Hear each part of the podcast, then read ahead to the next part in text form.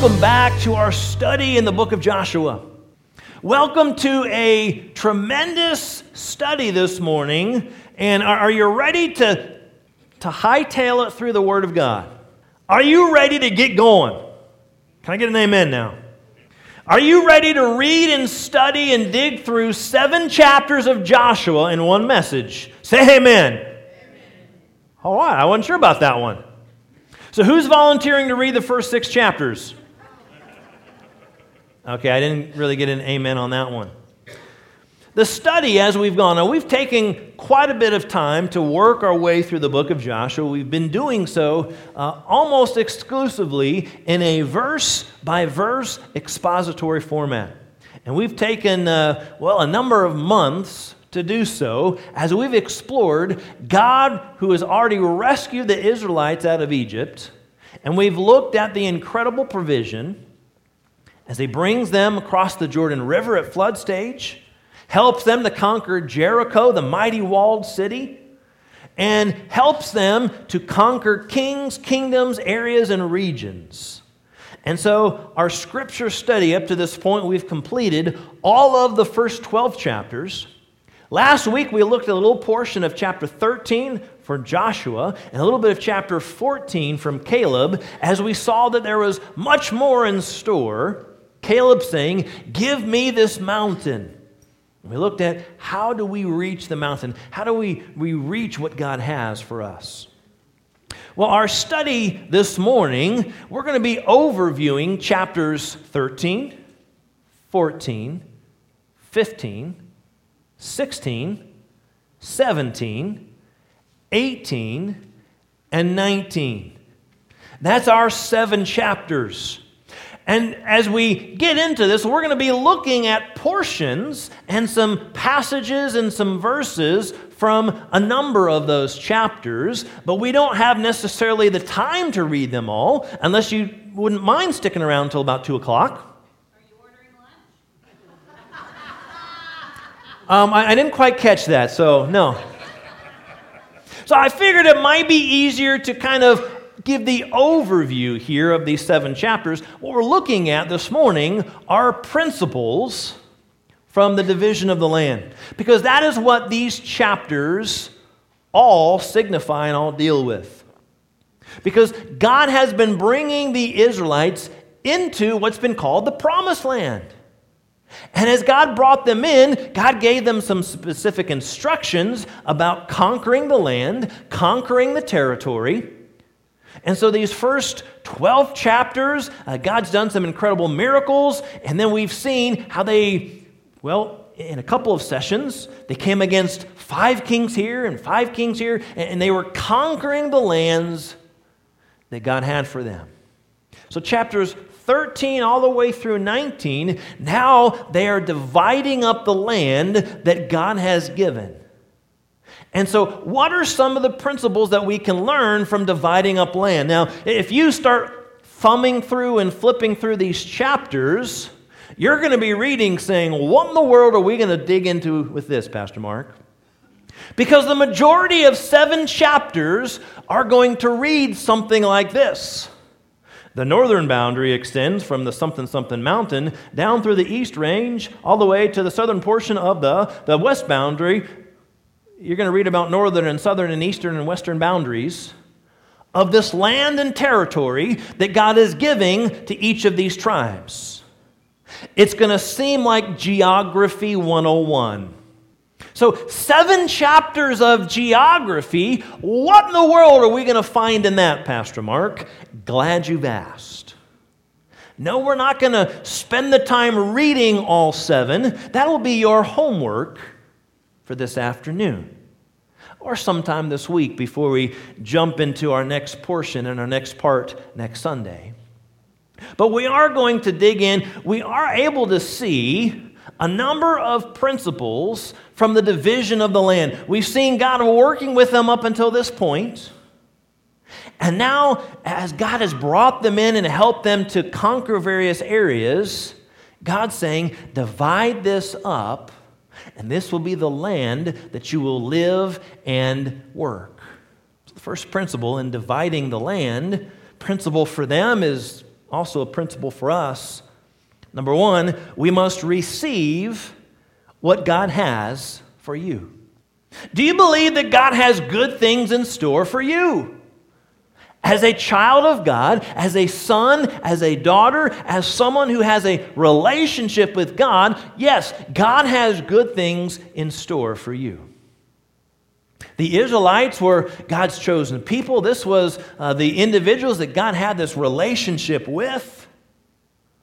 And as we'll see, looking throughout some of the scriptures in these passages, they were simply to receive what God was ready to give. How many of you love to receive? Come on, we should see every hand on that, right? If you don't have your hand up, I mean, you love to receive something a birthday present, a Christmas present, a, a free piece of candy. I don't know. We like to receive things, right? When somebody says, hey, uh, just a minute, don't go anywhere, I've got something for you, is your first tendency to just turn and run away like, no, a gift for me to receive. Well, depending on who it is, you might not be so sure. You know, it might be one of those cans of peanuts that you open up and the, the big snake, you know, jumps out everywhere as one of those uh, exploding cans or something like that. But, but typically, when someone says, I've got something for you, I want you to receive it, hold on a moment. You hold on a moment because you are ready to receive what somebody is ready to give. True? Well, when it comes to the Israelites, God had something incredible. God had this promised land. God was bringing them in, and they were simply to receive what God had for them. So, chapter 13 is where we'll begin. A couple of verses of scripture that we read from Joshua, uh, Joshua's passage last week, chapter, six and, uh, chapter 13, verses 6 and 7. He says, As for all the inhabitants of the mountain regions from Lebanon to Misrephoth Maim, that is, all the Sidonians, I myself will drive them out before the Israelites. It's the Lord speaking to Joshua. Be sure to allocate this land to Israel for an inheritance. Now, other versions might talk about this as giving as a special possession. So, this land uh, was to be uh, allocated or allotted as a special possession, given as an inheritance. He says, Do so as I have instructed you. Divide it as an inheritance among the nine tribes and half of the tribe of Manasseh. So, allocating as an inheritance, giving as a special possession this is something that God had for the Israelites, and now it was time for them to simply receive what it was that God had. And he mentions the nine and a half tribes. Now, when it comes to receiving what God has for us, certainly for the Israelites as well as for us, understand everyone receives something. Now, he's specifically mentioning the nine and a half tribes, nine tribes and half the tribe of Manasseh. This is the land west of the Jordan River after they've crossed in. The land west of the Jordan River would be divided for the nine full tribes and half of the tribe of Manasseh. If you remember, and again, it's, it's been a number of weeks and a number of months that we've been going through this study in Joshua, the other two and a half tribes, the tribe of Reuben, the tribe of Gad, and the other half tribe of Manasseh, they wanted their land, they wanted their property before they even crossed the Jordan. And so they were given land east of the Jordan River. I said east, but kind of like in, Bible school with the song, so let me turn around. East.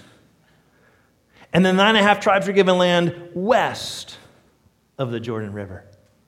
All right? So every single tribe was going to receive some land, except for one.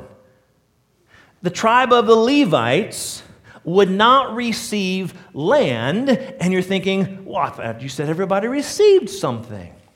See, nine and a half tribes were receiving land west of the Jordan, two and a half tribes east of the Jordan. Here's a few scriptures interspersed in our uh, scripture text that describe what the Levites would receive. Joshua chapter 13, verse 14. But to the tribe of Levi he gave no inheritance, since the food offerings presented to the Lord, the God of Israel, are their inheritance as he promised. So the Levites, they would be the priests, the spiritual leaders, and when they come with the offerings, they would receive portions of these food offerings. That would be a part of their inheritance, a part of what they would receive. Not physical land area property like these other tribes, but they would receive that. Next chapter, chapter 14, verse 4. The Levites received no share of the land but only towns to live in with pasture lands for flocks and herds. So they did not receive this massive area of land, but they did have some lands as far as towns to live in, pasture lands for their flocks, and the food offerings, portions of those that were given to the Lord. Chapter 18, verse 7 The Levites, however, do not get a portion among you because the priestly service of the Lord is their inheritance. Now, if you remember going through the entire Old Testament, whenever we see priests, a priest was from the tribe of Levi. And so these priests and, and this, uh, this tribe here, they did not have the portions. And when, we, when you get to all of the geography lessons, the north and south and east and west, you won't see Levi there. But they will receive the opportunity of serving the Lord as the priest, towns to live in, pasture lands, and portions of the food offerings. Everyone received something from the Lord. The majority of them were receiving this property here. When it comes to you and I, as his sons and daughters, how many of you know God has got lots of things, good things in store? We're able to receive salvation. We're able to receive healing and provision and guidance and direction. There is a lot in the Word of God that He promises to supply. Much that's already been made available, let us receive what He's given. Now, understand this land, the inheritance that's being given or allotted, it's received, not earned. Did the Israelites do anything in and of themselves to make them worthy of getting all this land. No. Uh, they weren't the largest, they weren't the strongest, the smartest, the mightiest. They weren't even the most faithfulest. They weren't the most faithful. Remember that they messed up a number of times. They sent spies out into the land. Remember? 12 spies, one from every tribe. Two, Joshua and Caleb said, Yes, we can do it. The other 10 said, No, they're too big and too strong. Because of that lack of faith, because of that disobedience, they wandered for 40 years in the wilderness, one year for every day it took them to spy out the land. At the conclusion of the 40 years, God's ready to now bring them in. There's a whole new generation that's here, except for Joshua and Caleb.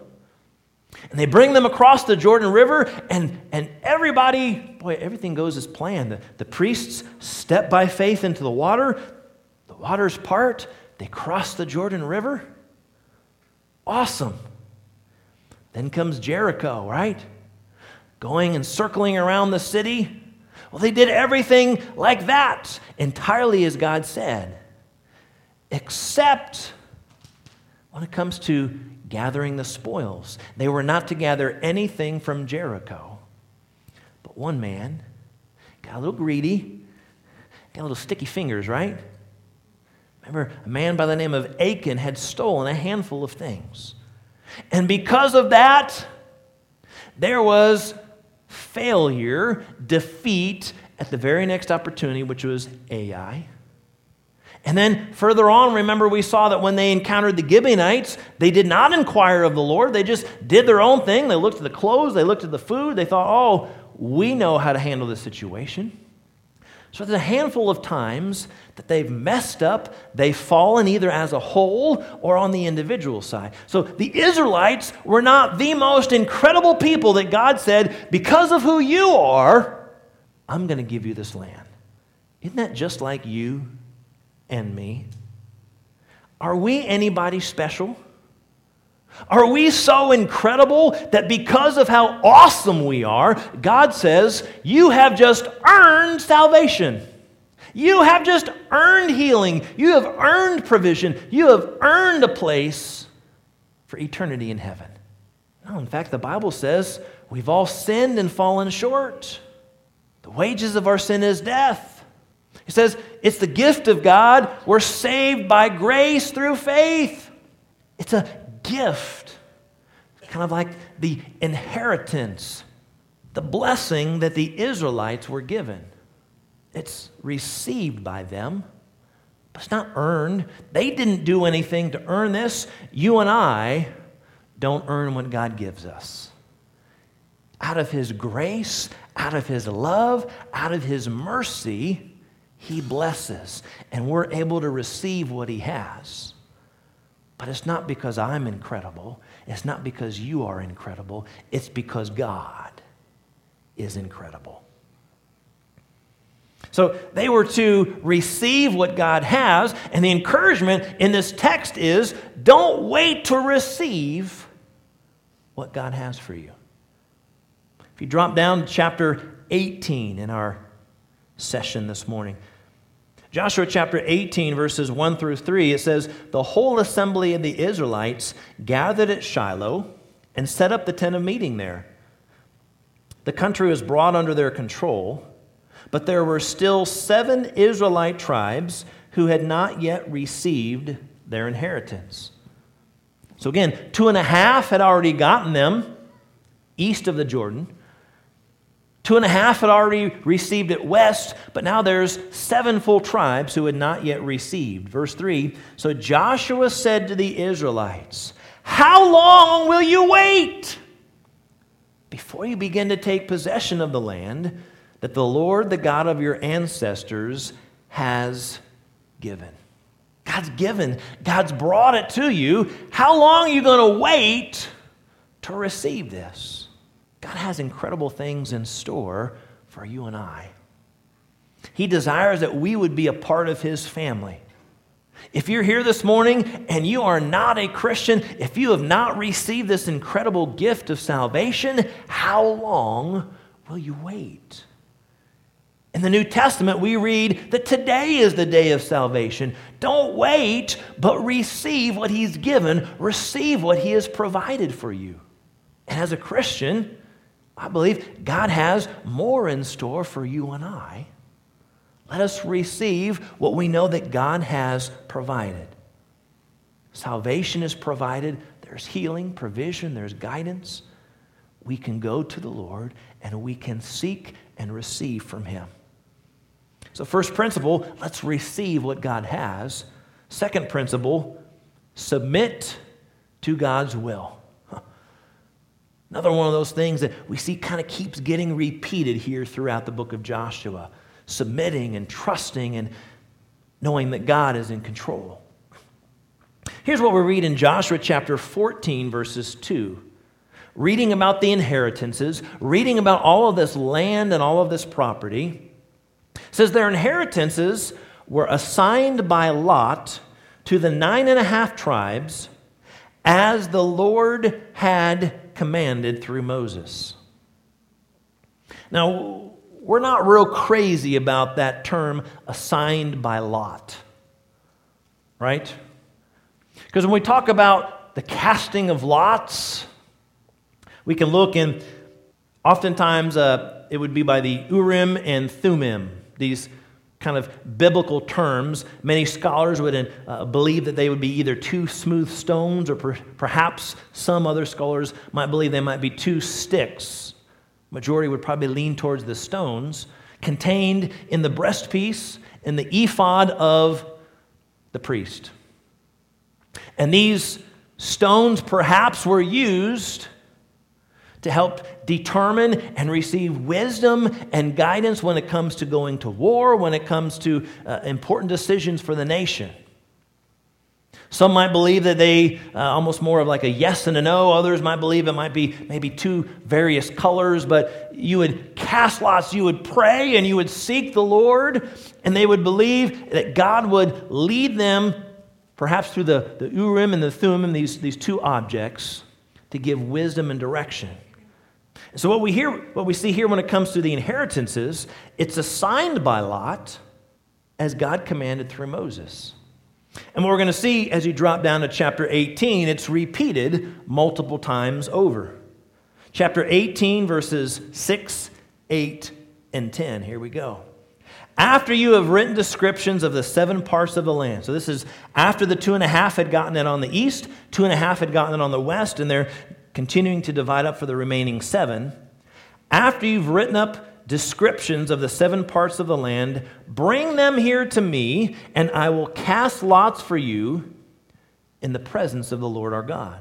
Verse 8 The men started on their way to map out the land. Joshua instructed them Go make a survey of the land and write a description of it. Then return to me, and I will cast lots for you here at Shiloh in the presence of the Lord. Verse 10 Joshua then cast lots for them in Shiloh in the presence of the Lord, and there he distributed the land to the Israelites according to their tribal divisions. You see, this was not the reality show competition. This was not singing for your choice of land. This was not, you know, March Madness basketball tournament. This was not the playoffs leading to the Super Bowl, where, you know, each tribe gets their basketball team together and then they compete, and the winners get to pick which land they want. This wasn't about which tribe had the largest, which tribe had the most people. This wasn't about which ones were strongest or smartest. This was cast by lot. But this wasn't Joshua saying, hey, anybody got a pair of dice? Yeah, let's just kind of, all right, all right, snake eyes, snake eyes, all right, woohoo. No. Lots were cast, but it was done in the presence of the Lord as Joshua the leader and the leaders of these tribes were submitting to and yielding to God's will. This was not, our tribe's going to beat up your tribe and take this land because we want it. They mapped it out. They cast lots as God gave guidance and direction, and this particular land was given to this particular tribe. They received what God had. They didn't thumb wrestle, rock, paper, scissor it. They didn't earn it, they received it. For you and I, we've got to submit to God. God knows what He's doing. God knows what is best. Will we trust? Will we depend upon Him? Will we submit to Him? Doesn't mean that everything we go through we enjoy. We don't like that. There's some tough things that we go through. But let us submit to Him. Let us submit to His will. This isn't about, okay, I'm going to control my future, I'm going to control my destiny. We certainly have choices we can make, but let us submit to God. Let us submit to His will as we face step after step after step. Every single scripture, it's the Lord had commanded, it's in the presence of God, in the presence of God, in the presence of God. God was consulted, God was sought, and God guided and directed. Now, that was about the property, the, the area, this region that they were going to receive. How much more for you and I in our lives, our days, our nights, our weeks, our months, our years, will we seek and honor and yield to Him, submit to Him? Third principle. As we look at this large portion of Scripture and they divide out the land, the challenge for us is this we must remove sin completely. See, God was calling them to conquer these territories, conquer these areas, many of which involved Canaanites, foreign lands, foreign uh, areas, foreign kings. And these areas were godless, sinful, completely opposite and against God. And he was calling them to conquer and to overcome and to take charge completely. What we're about to see is there's a number of instances, in a number of cases, this did not happen and it caused huge problems. Chapter 15, here we go. Chapter 15, verse 63 Judah could not dislodge the Jebusites who were living in Jerusalem. To this day, the Jebusites live there with the people of Judah. They did not completely remove or eliminate the godless, sinful element. Very next chapter, chapter 16, verse 10. They did not dislodge the Canaanites living in Gezer. To this day, the Canaanites live among the people of Ephraim, but are required to do forced labor. Very next chapter, chapter 17, verses 12 and 13. The Manassites were not able to occupy these towns, for the Canaanites were determined to live in that region. However, when the Israelites grew stronger, they subjected the Canaanites to forced labor, but did not drive them out completely. And just a few verses later, verse 16, the people of Joseph replied, The hill country is not enough for us. All the Canaanites who live in the plains have chariots fitted with iron, both those in Bethshan and its settlements, and those in the valley of Jezreel.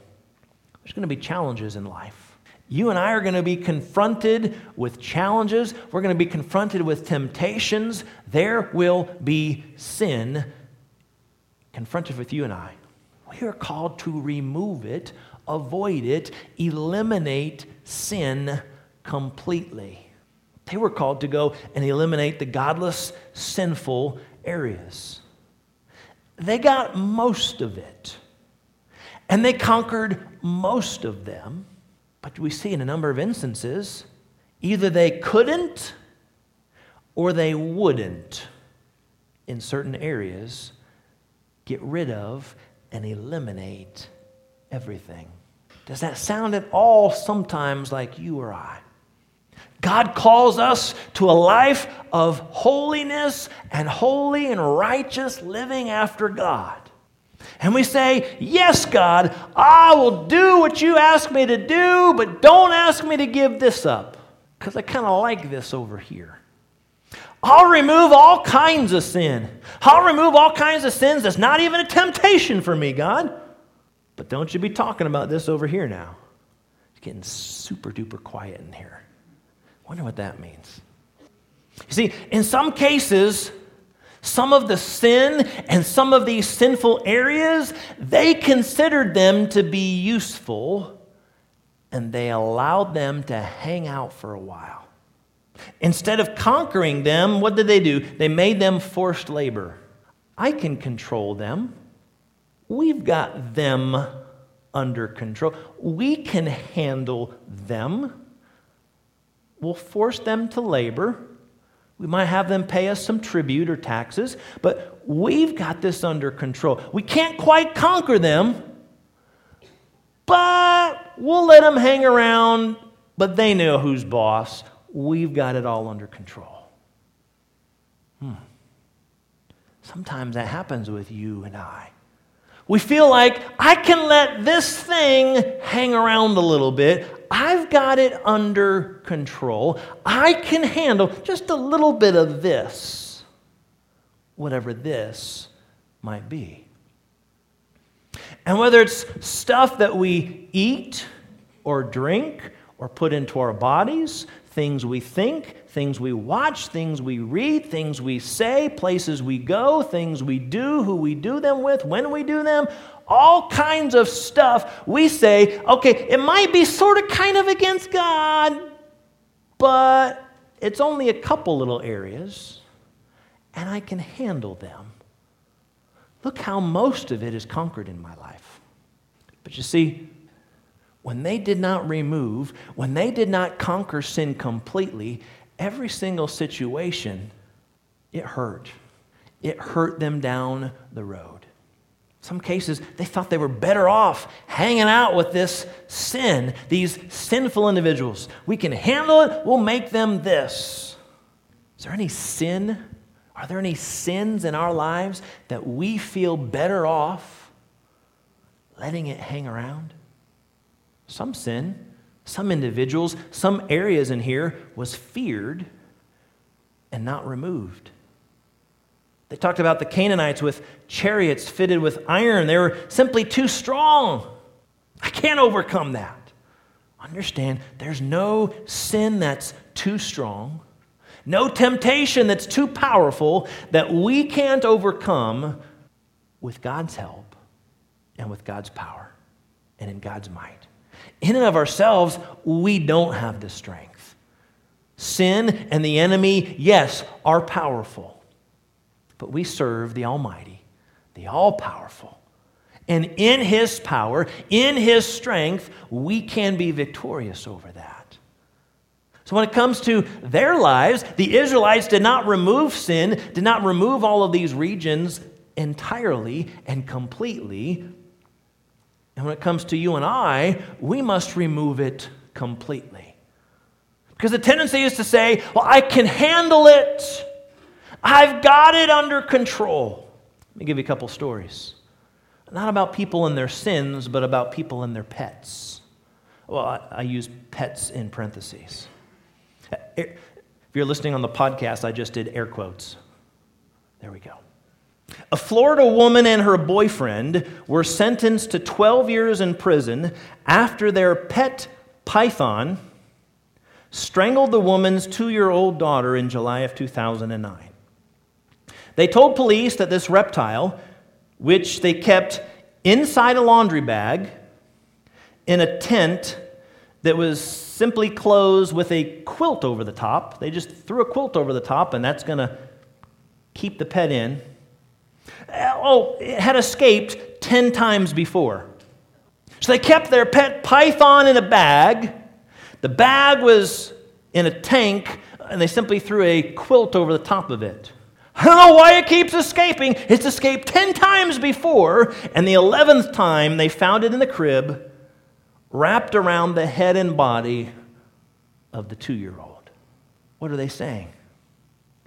We got this. Can handle it. I mean, it's a pet python. What could go wrong? I'm not saying you can't have a pet python. I mean, I wouldn't. But if I did, I'd probably have it in like bulletproof, five inch thick glass with a locking, you know, top or something. I'm not going to stick it in a laundry bag and just throw a quilt over the top of it.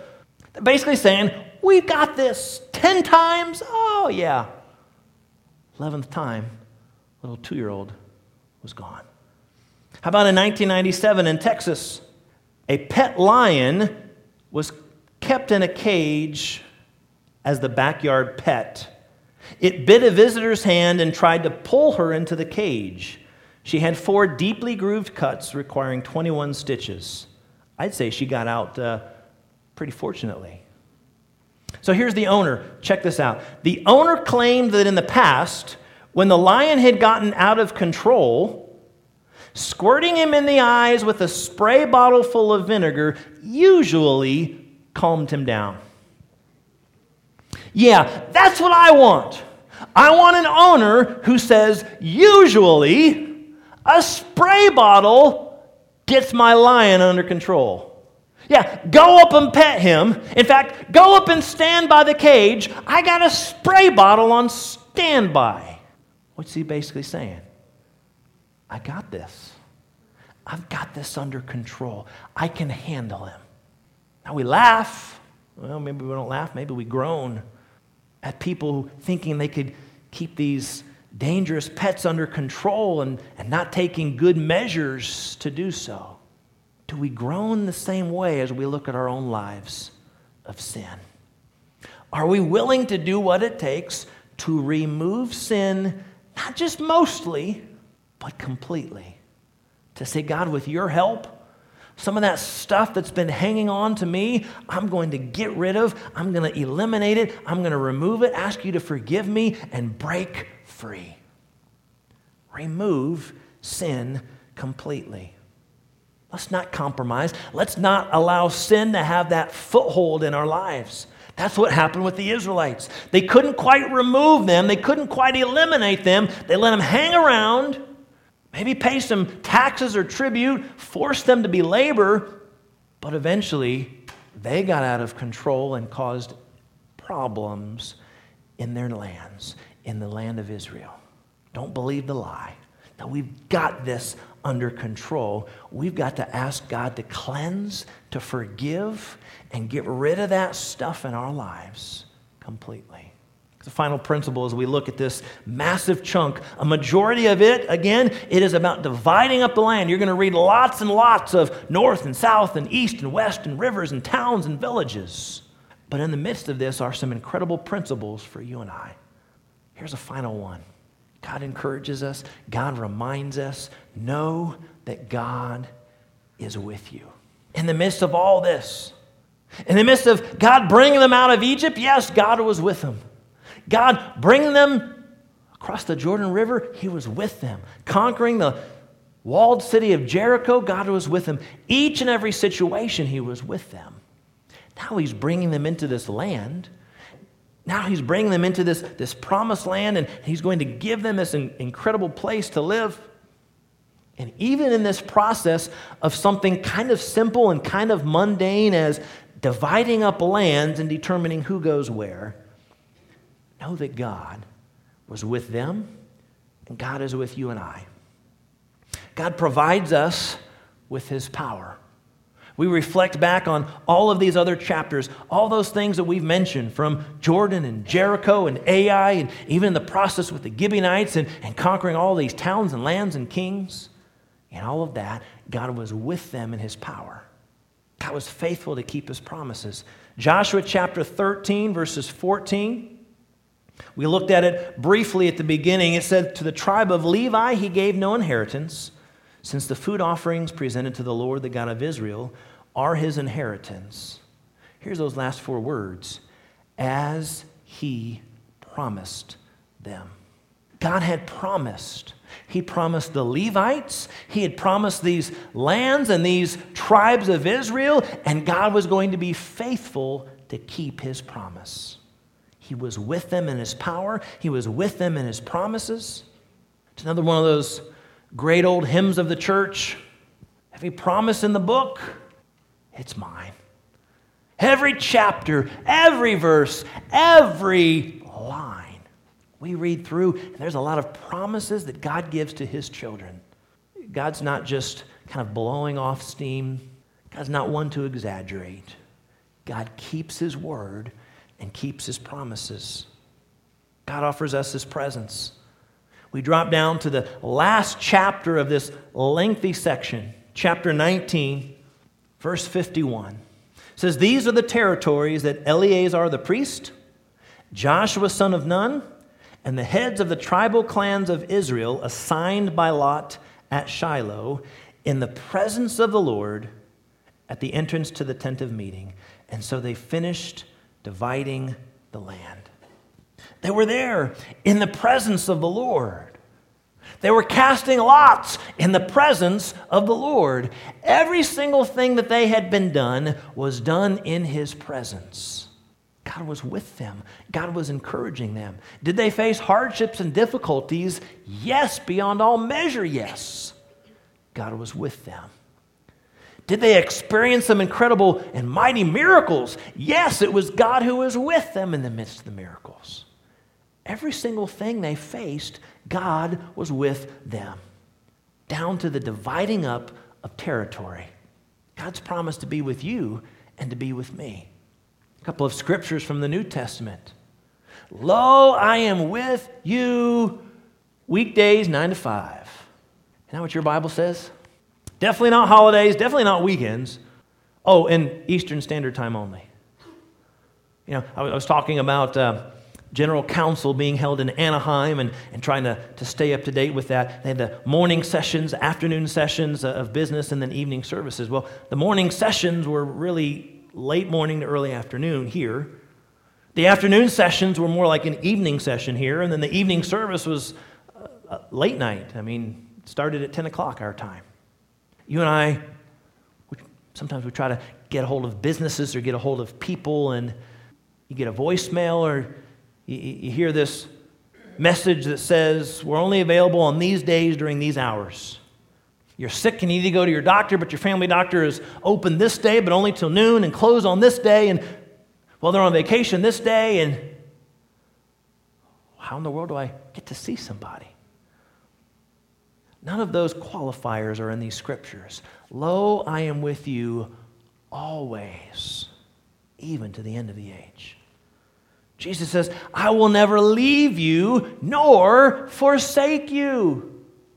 There's no ifs, ands, or buts. It's entirely promised. His presence is with us. So, this transition here, as we're making our way closer towards the end, we've got just a, a handful of chapters left. And towards those last couple of chapters is some pretty, uh, pretty interesting and challenging words. Joshua, some of his final farewells. But this is a, a major portion as God is dividing up the land to bless his people. Handful of principles for you and I. Let's receive what God has. Let's submit to his will. Let's remove sin completely from our lives. And let's be reminded to know that God is with us.